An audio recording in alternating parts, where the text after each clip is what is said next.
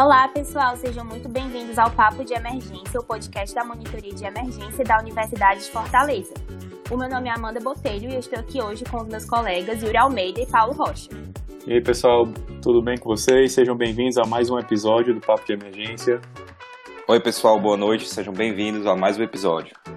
Estamos felizes em receber o Dr. Breno Dantas, que é médico especialista em medicina de emergência pela Associação Brasileira de Medicina de Emergência e pela Escola de Saúde Pública do Ceará, mestre em Ciências Médicas pela Universidade de Fortaleza, doutorando em Saúde Coletiva pela Universidade de Fortaleza, supervisor e preceptor de residência de Medicina de Emergência da SPCE, coordenador de emergência do Hospital do Coração de Messejana, além de ser docente do curso de Medicina da Unicristo e da Unifor e plantonista do IJF Hospital do Coração de Messejana. Olá pessoal, ah, agradeço o convite, um grande prazer estar aqui com vocês e espero contribuir de alguma forma com relação à temática aí que vamos conversar. Bom pessoal, nesse episódio falaremos sobre trauma torácico, abordando desde a avaliação inicial, o diagnóstico e o tratamento, tentando atacar as principais dúvidas nesse tema.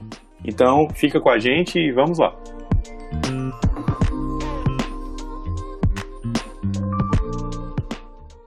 Pessoal, então, iniciando agora o nosso papo, doutor Breno tem uma pergunta para o senhor. Na avaliação inicial, no contexto do XABCDE, como nós podemos avaliar o trauma torácico de uma forma geral? Certo, perfeito. Eu geralmente costumo comentar na, no atendimento inicial do paciente, não só vítima de um trauma torácico, né? Mas um paciente vítima de um politrauma, alguns aspectos que nós precisamos estar bem atentos com relação a essa avaliação. A gente tem uma tendência a esquecer de alguns pontos importantes e na prática isso faz bastante diferença. Então, a maioria dos atendimentos que chegam no departamento de emergência, especializado ou não em atendimento a vítimas de trauma, muitas vezes esses pacientes são trazidos por empresas é, de pré-hospitalar, SAMU, às vezes empresas privadas, e que essas empresas elas têm um, um, contato tranquilo com o hospital e não ligam avisando qual tipo de paciente com possíveis lesões que irá chegar. É, ter essa informação é importante para toda a equipe já se organizar, se preparar, para poder já trazer o especialista para perto, ver se o exame está funcionando ou não, acionar já muitas vezes o pessoal do protocolo de transfusão maciça. Então são informações, por mais mínimas que sejam, mas a equipe, o serviço de uma forma geral já se organiza para prestar um atendimento melhor a esse paciente que está por chegar, tá? Então essa é, para mim é o primeiro ponto fundamental. Gostaria de lembrar que essa comunicação entre o pré e o intra-hospitalar a gente fala detalhadamente no nosso primeiro episódio sobre regulação médica com o Dr. Daniel Souza Lima. Então, se você quiser saber um pouquinho mais sobre isso, você pode conferir lá. A partir do momento que a equipe chega com o paciente, é, nós precisamos inicialmente descartar a possibilidade de alguma lesão ameaçadora à vida, né? Que aí representa o X, do X ABCDE.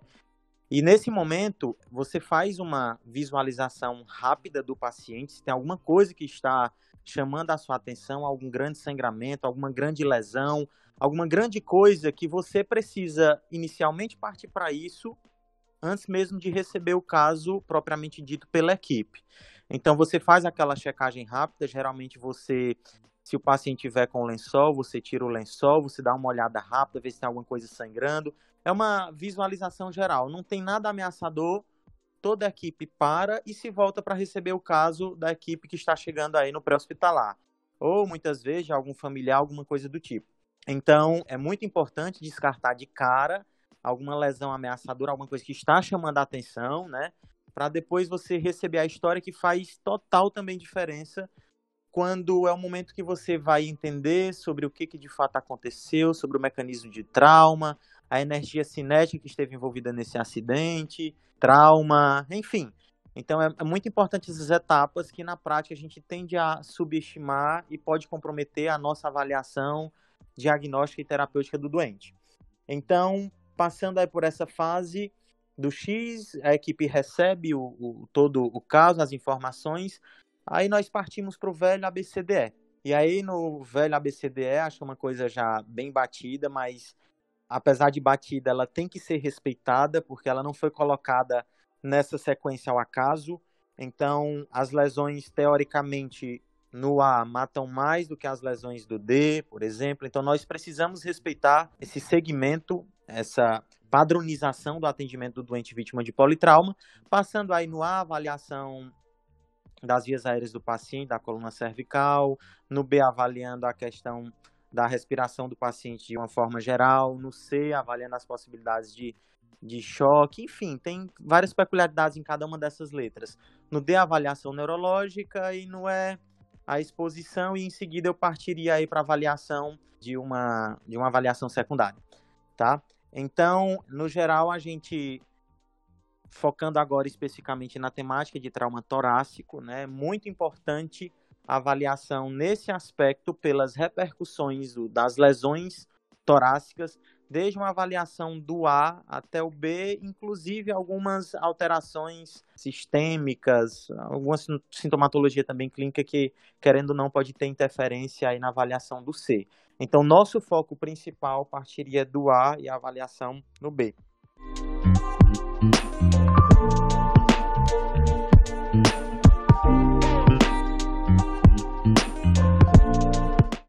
Então, gente, na avaliação do ar, duas coisas são fundamentais, né? A avaliação das vias aéreas da coluna cervical.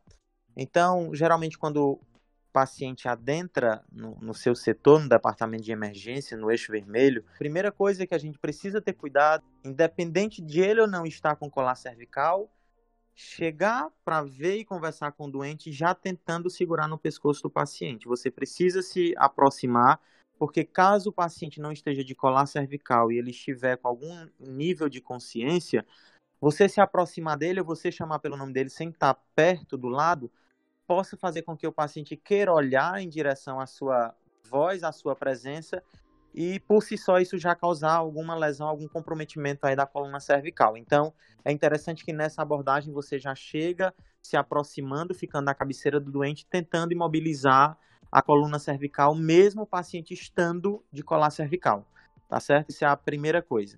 E aí, quando eu vou especificamente avaliar a, a, a patência, a permeabilidade da via aérea de, desse paciente, faz necessário eu começar perguntando, dando bom dia, dando boa tarde para o paciente, perguntando como ele está, como é o nome dele. Por si só, o paciente verbalizar qualquer frase, isso já vai me ajudar e me predizer várias coisas. Então, se ele consegue responder satisfatoriamente, emitir um som quer dizer que o A teve a passagem do A pelas cordas vocais, vibrou cordas vocais e, teoricamente, a via aérea do paciente ela está pérvia, né? Eu não posso dizer que ela está protegida, mas ela está pérvia. Para saber se a via aérea está protegida, geralmente a gente tende a utilizar Hoje a gente basicamente olha a presença de acúmulo de secreções orofaríngeas na boca, no caso saliva em excesso na boca, e aí a gente pode detectar, caso o paciente apresente isso, que ele não tem um reflexo de deglutição patente, possivelmente em consequência aí de rebaixamento do nível de consciência, alguma coisa cerebral, que ele não está tendo o reflexo ideal de deglutição, e aí eu chego a um diagnóstico que o paciente não vai estar protegendo a via aérea. Então, nesse caso, a gente precisa fazer uma avaliação bem específica e se ele não estiver protegendo via aérea, proceder com a intubação. Quando a gente está avaliando perviedade da via aérea, é, eu só falei da, da, da questão normal, do paciente estar tá verbalizando, tá, tá, estando tudo ok, mas e se não tiver? O que, que a gente precisa, na verdade, se atentar?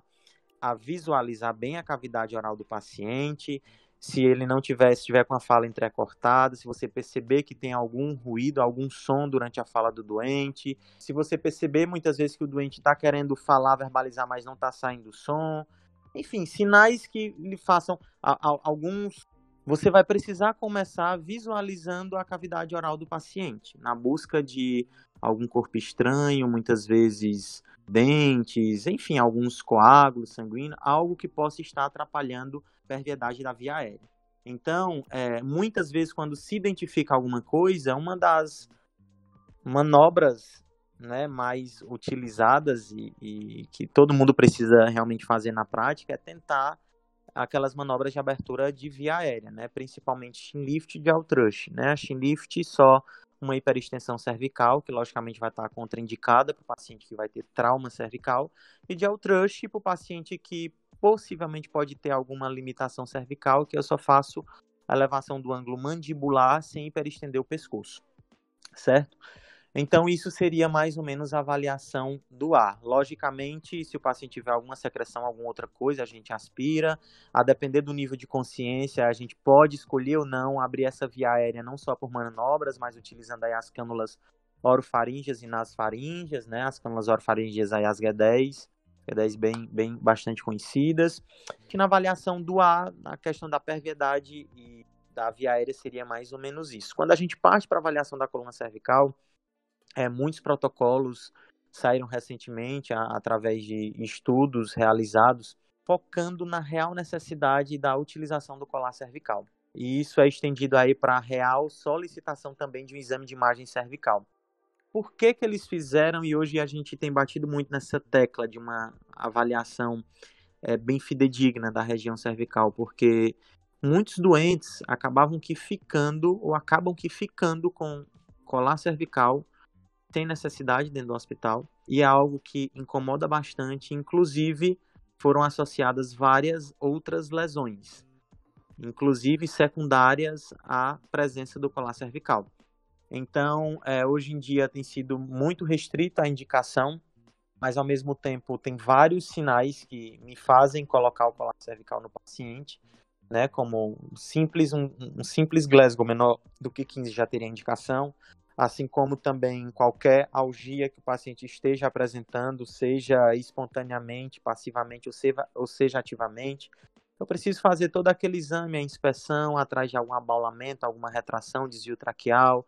Preciso fazer uma palpação para sentir algum crépito, para sentir a presença de algum abaulamento que não conseguiu ainda se exteriorizar, mas que você sente nos planos subcutâneos. Eu preciso auscultar, a tentativa de ver algum sopro, alguma coisa em consequência aí de um acometimento vascular. E, enfim, fazer uma avaliação geral cervical para poder eu definir a colocação ou não do colar cervical. Então, tem vários pontos que vão indicar, mas basicamente, se o doente tem alguma alteração ao exame físico que me vai fazer pensar em trauma da coluna cervical, eu coloco colar cervical. Se eu não tiver colar cervical, o ideal é que um profissional fique limitando aí a coluna do paciente, tá certo? Até chegar a um hospital, um serviço que tem um colar cervical. Importante frisar que colar cervical, ele só protege da flexão e extensão cervical e não protege da laterolateralização cervical.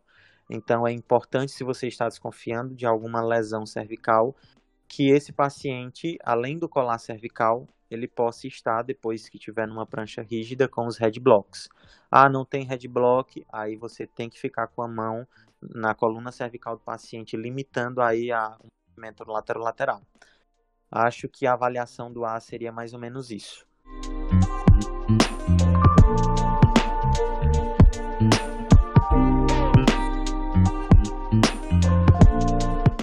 Com relação à avaliação do B, né, basicamente a gente vai fazer uma avaliação respiratória do paciente e essa avaliação basicamente se dá pela avaliação torácica, né, associada aí à, à análise da frequência cardíaca e da saturação do paciente.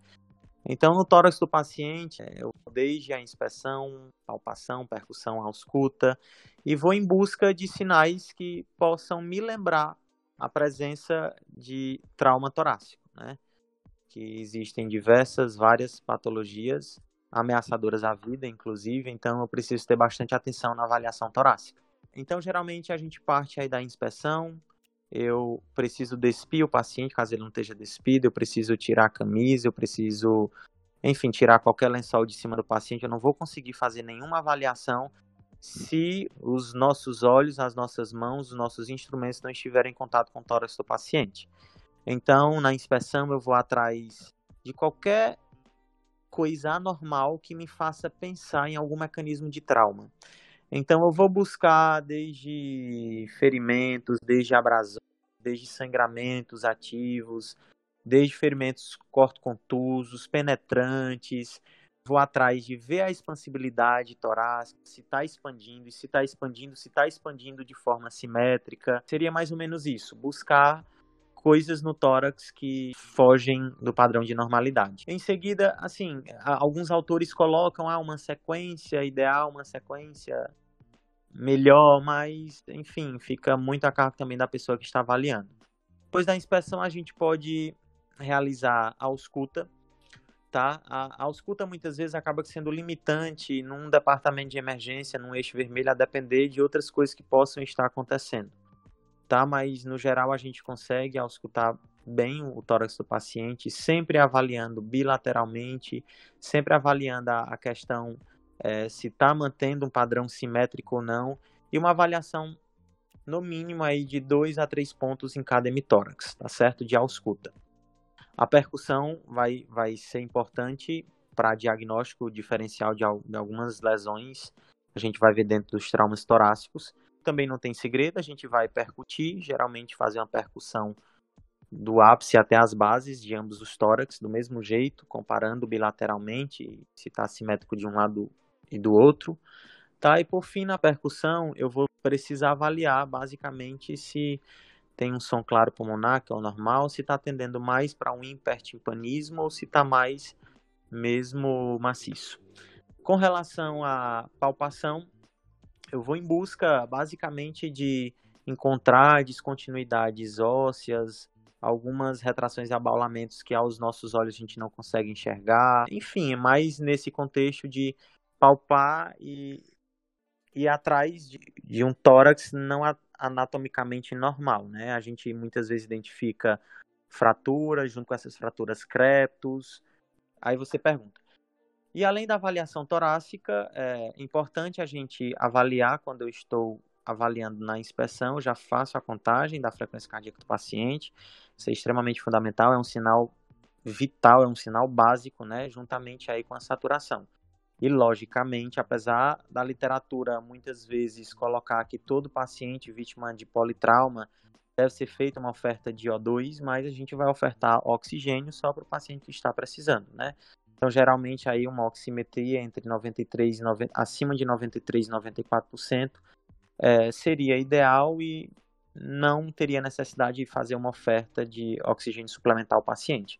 Caso contrário, existem vários métodos de oferta de O2, seja o cateter nasal, uma máscara de Venturi, uma máscara com reservatório. Aí vai depender da nível de saturação, das condições do paciente, da aceitação dele para receber esse O2 suplementar.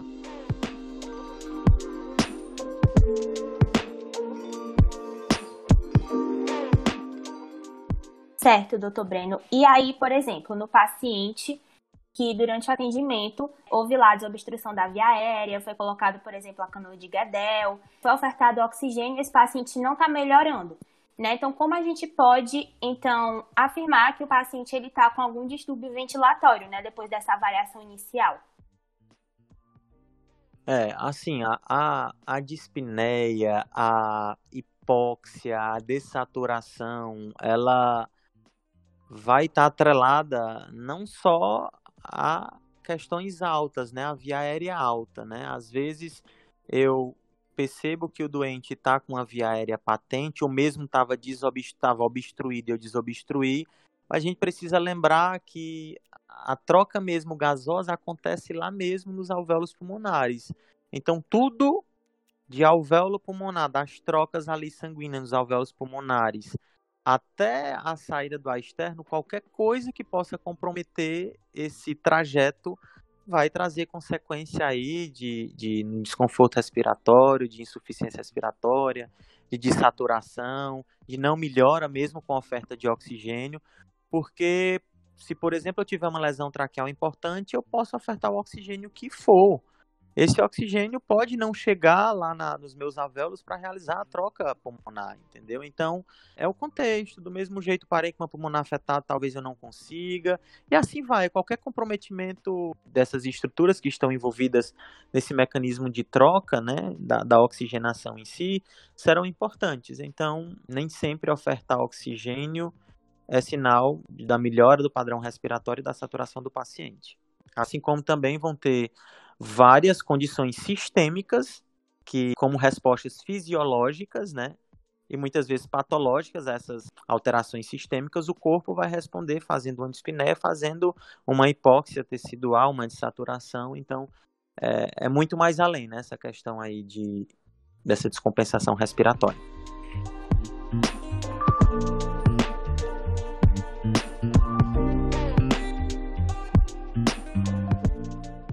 Então, doutor Breno, a gente sabe que o XABCDE, como o senhor comentou, foi criado para o diagnóstico e tratamento precoce dessas lesões ameaçadoras à vida.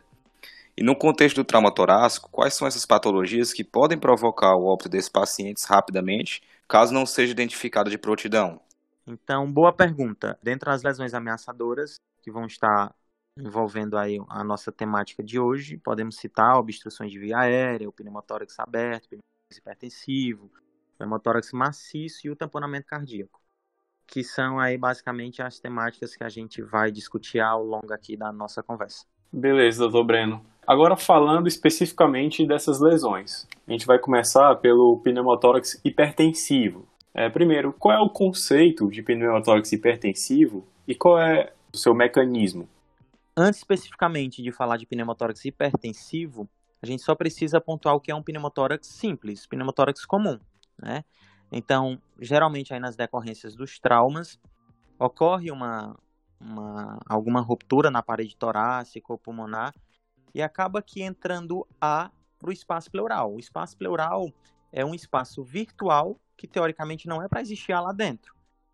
Então, qualquer trauma, é, como eu falei, na parede torácica, pulmonar, qualquer ruptura da árvore traqueobrônquica, ela pode romper lá as, uma das pleuras, né, e ficar colocando ar num lugar virtual que não era para ter.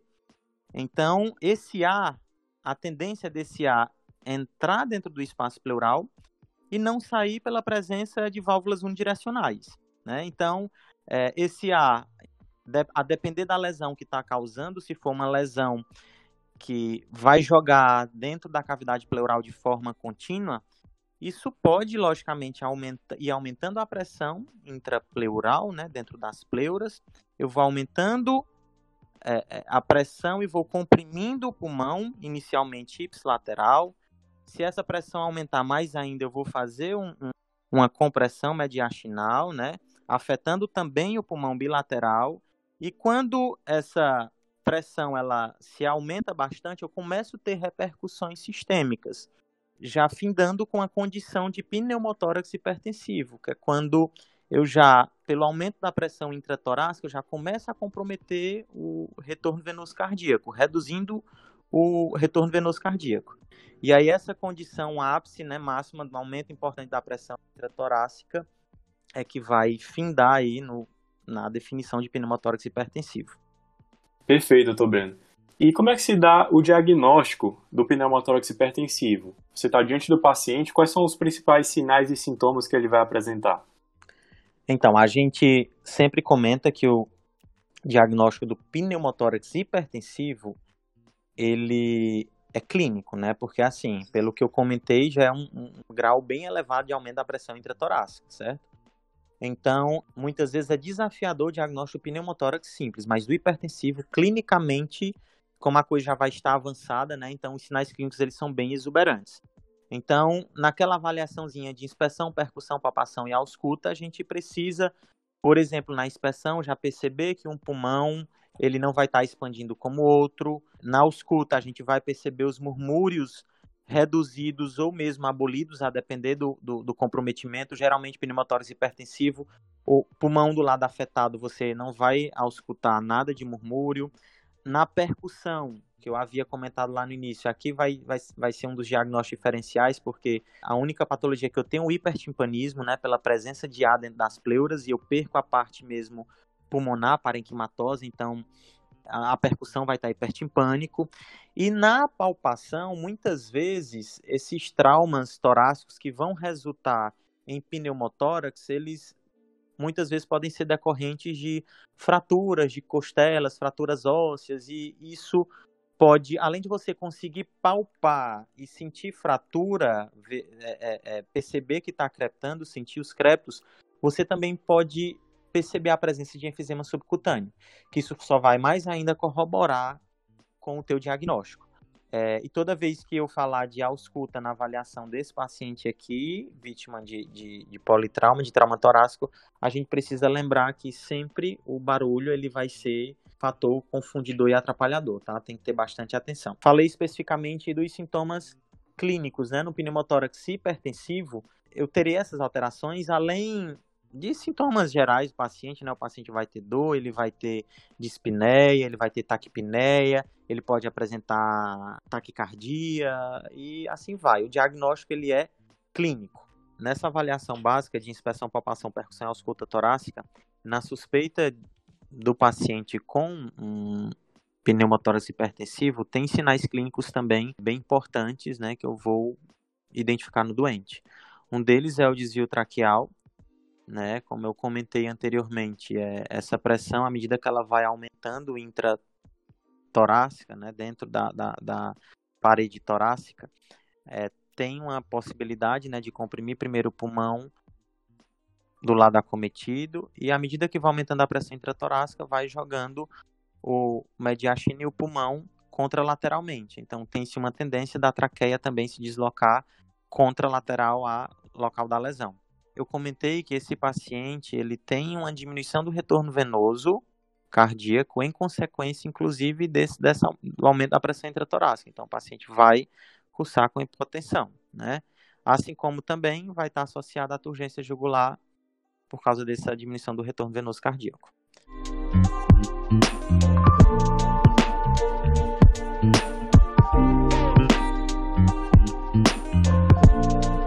Na avaliação do pneumotórax simples, nem sempre, como os sinais e sintomas não vão estar tão exuberantes, porque o pneumotórax ainda não vai estar com comprometimento sistêmico importante, como é no pneumotórax hipertensivo, esse diagnóstico baseado só nesses sinais de inspeção, percussão, palpação e ausculta é, será um pouco limitante. Então, nós temos hoje uma ferramenta fundamental que vai nos auxiliar não só nos traumas torácicos, mas em toda a avaliação do paciente vítima de politrauma, que é ultrassom point of care, né? ultrassom beira-leito. Que aqui tem uma, dentre as, os benefícios né, de ser um exame que você faz lá do lado do paciente, não tem radiação, é um exame teoricamente barato, eu não preciso de uma, de uma grande curva de aprendizado para poder executar esse exame, o médico que está lá do lado não precisa ser um especialista, ele mesmo que está avaliando o doente que vai executar a realização do exame. Então, lembrar que nós temos o ultrassom point of care que faz avaliação, que inclusive ele, se o paciente tem um pneumotórax, e desde os pneumotórax simples até hipertensivos, eu consigo fazer a identificação de um sinal patognomônico, que é a identificação do lung, lung point né, é mais ou menos a identificação da transição de um pulmão que ventila, que desliza para a região lá do pulmão que está ocupada lá pelo pneumotórax. Então a gente consegue fazer essa avaliação tanto no modo bidimensional como no modo M, que são modos ultrassonográficos, e eu identificando esse ponto pulmonar, esse lung point, é um sinal patognomônico e eu fecho o diagnóstico de pneumotórax, tá? É, isso é válido para os pneumotórax simples e para os pneumotórax hipertensivos.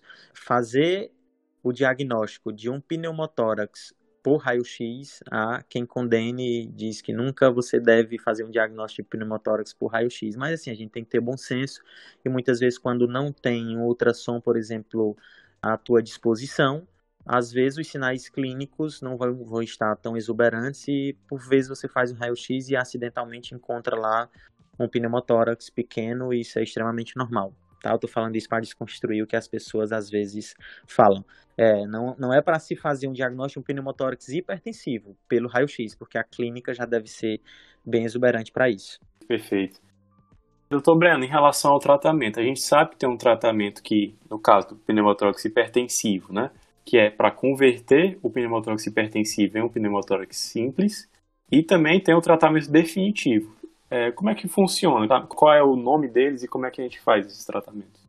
Certo, então estamos diante de um doente com pneumotórax hipertensivo. Você está vendo que o paciente, você fez esse diagnóstico, está vendo que o paciente está instabilizando, está piorando o padrão respiratório, está desaturando mesmo com oferta de oxigênio, aí só tem uma, uma saída. Esse é um doente potencialíssimo grave, entendeu? Se ele não está parando, já já ele para se você não intervir. Então a gente precisa, logicamente, de um procedimento rápido, né? Que é a punção toracocentese de alívio, né? Então é um procedimento que geralmente você vai fazer com um gel mais calibroso, né? Geralmente um gel com 14 ou 16. E você hoje, com a atualização do ATLS, da décima edição, né? Ele orienta você a realizar lá no quinto espaço intercostal na linha axilar média, né? Sempre lembrar que eu vou dar preferência para poder fazer essa punção. Na hora, na verdade, emergencial, às vezes a gente com adrenalina esquece de fazer isso, né? O ideal é na borda superior da costela inferior, né? Do quinto espaço intercostal. Mas na hora emergencial mesmo, tudo é válido estando lá no quinto espaço intercostal. Então, essa punção de alívio ela vai emergencialmente, né, tentar reduzir a pressão que estava altíssima lá intratorácica, né? Mas ela vai reduzir emergencialmente, vai resolver, não vai. Você falou, após a toraxentese de alívio, essa punção de alívio, né, com gelco, a gente vai proceder fazendo o tratamento definitivo. Como você falou, a gente vai transformar o pneumotórax hipertensivo é um pneumotórax simples e agora eu vou fazer a drenagem torácica para resolver de fato o problema do paciente. Então, essa drenagem torácica, você precisa preparar todo o material inicialmente, logicamente. Não precisa de muita coisa, mas você precisa de um dreno, de um material estéreo, de campo cirúrgico. Geralmente o dreno de baixo calibre a gente tem utilizado né, para pneumotórax, em, torno de 28 a 32 frentes. Material básico de pinças, de, de bisturi. Enfim, um procedimento que não é complexo, mas como qualquer outro procedimento exige habilidade. Hoje, então, a drenagem continua sendo feita mais ou menos aí no quinto espaço intercostal, no mesmo local que eu comentei, da punção de alívio.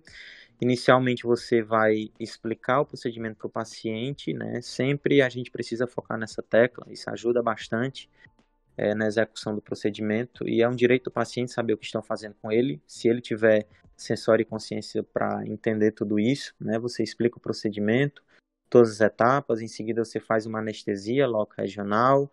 Lembrar que toda entrada com agulha vai ser sempre eu vou tentar entrar na borda superior da costela inferior certo? Dentro aí do quinto espaço intercostal. Então, anestesia por planos. Eu esqueci de falar da, mas antes da anestesia vem a sepsia, né? Colocar os campos cirúrgicos, os campos estéreos, fenestrado. Eu anestesia o paciente depois com uma pequena incisão, aí vai variar bastante, né? Mas geralmente uma incisão que dê para entrar esse, esse dreno, né? Geralmente tende a ser uma incisão que você consiga entrar com sua polpa digital com o dedo indicador, então uma incisão mais ou menos de 1,5 a 2 centímetros, e você vai divulsionando os planos até você conseguir chegar lá na pleura do paciente. E aí, quando você chega na pleura, se esse paciente tinha um pneumotórax hipertensivo, vai ser bem tranquilo você identificar que você entrou na cavidade pleural, porque como a pressão, querendo ou não, lá ainda está alta, você vai sentir, muitas vezes você ouve o barulho, você percebe que está saindo uma grande quantidade de ar. Então, depois que você chega lá dentro, você foi lá difusionando os tecidos com a pinça, então tira a pinça e você faz a passagem do tubo, né? Sempre pensando que você vai colocar o tubo na região mais posterior e superior, certo? E depois que você entra com um tubo torácico, você precisa fixá-lo, né, com cuidado para as fenestrações não ficarem tanto dentro como fora da, da cavidade torácica, da parede torácica. Na verdade, todas as fenestrações têm que estarem todas dentro, né, para não ter o vazamento de ar. E muitas vezes até piorar esse pneumotórax, faz a fixação e coloca a conexão junto a um selo d'água. É importante, já que era um pneumotórax, você observar que está borbulhando, né, só para corroborar com o teu diagnóstico, assim como também ficar observando se o dreno vai estar funcionante, né? E aí não cabe aqui, mas a avaliação para a retirada desse dreno vai depender desses dois fatores. Se ainda está drenando, se ainda está borbulhando e se. É, principalmente disso.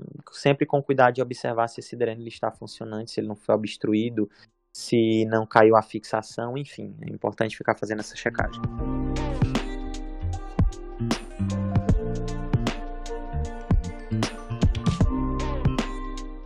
Doutor Breno, o senhor explicou aí, é, a gente sabe que é, é, simples de fazer, mas tem toda a questão da sepsia, antisepsia, usa luva cirúrgica nesse procedimento, porque você está protegendo ali a área com campo cirúrgico, né? Então faz sentido usar a luva cirúrgica também. Agora, se você, por exemplo, está em campo, num pré-hospitalar, você identificou um pneumotórax hipertensivo, eu tenho tempo para fazer essas coisas? Não, de jeito nenhum. Inclusive, assim, para fazer a técnica, é tanto que eu nem cheguei a comentar, eu nem citei, né, isso. Poxa, se eu estou com um paciente com pneumotórax hipertensivo, muitas vezes pegar um algodão com álcool, muitas vezes pegar um campo fenestrado para eu poder fazer antisepsia para utilizar o gel naquele momento emergencial, às vezes é um tempo suficiente para o paciente parar, tá? Mas se tudo chega junto para você, também não custa nada, né? Passar um, um, um, algodão com álcool, né, e realizar o procedimento. Com relação à luva, no mínimo uma luva de procedimento. Você não utiliza uma luva, você não faz o procedimento, na verdade, sem luva por proteção individual, né? Pela sua proteção. Mas, é, momento emergencial, agora, para função de alívio, não precisa todo esse rigor, até porque é, essa questão de, de infecção e tudo será, com certeza, nesse momento, bem menos importante do que eu tirar esse paciente aí numa situação ameaçadora à vida dele, certo? Podendo entrar numa parada caixa respiratória, inclusive, por isso. É...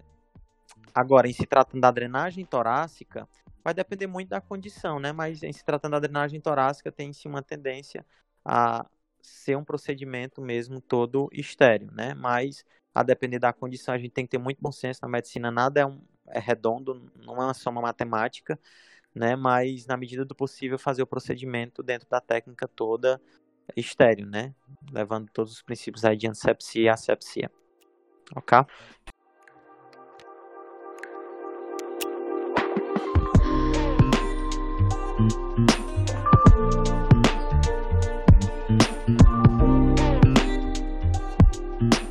Então é isso, pessoal. Estamos finalizando a primeira parte do nosso episódio sobre trauma torácico, no qual nós falamos da avaliação inicial do pneumotórax simples e do pneumotórax hipertensivo. Gostaria de agradecer desde já ao Dr. Breno pela disponibilidade de estar aqui conversando conosco e gostaria de convidar você para ouvir a segunda parte do nosso episódio sobre trauma torácico, no qual nós vamos falar sobre pneumotórax aberto, tamponamento cardíaco e tórax instável. Então, espero vocês lá, um grande abraço.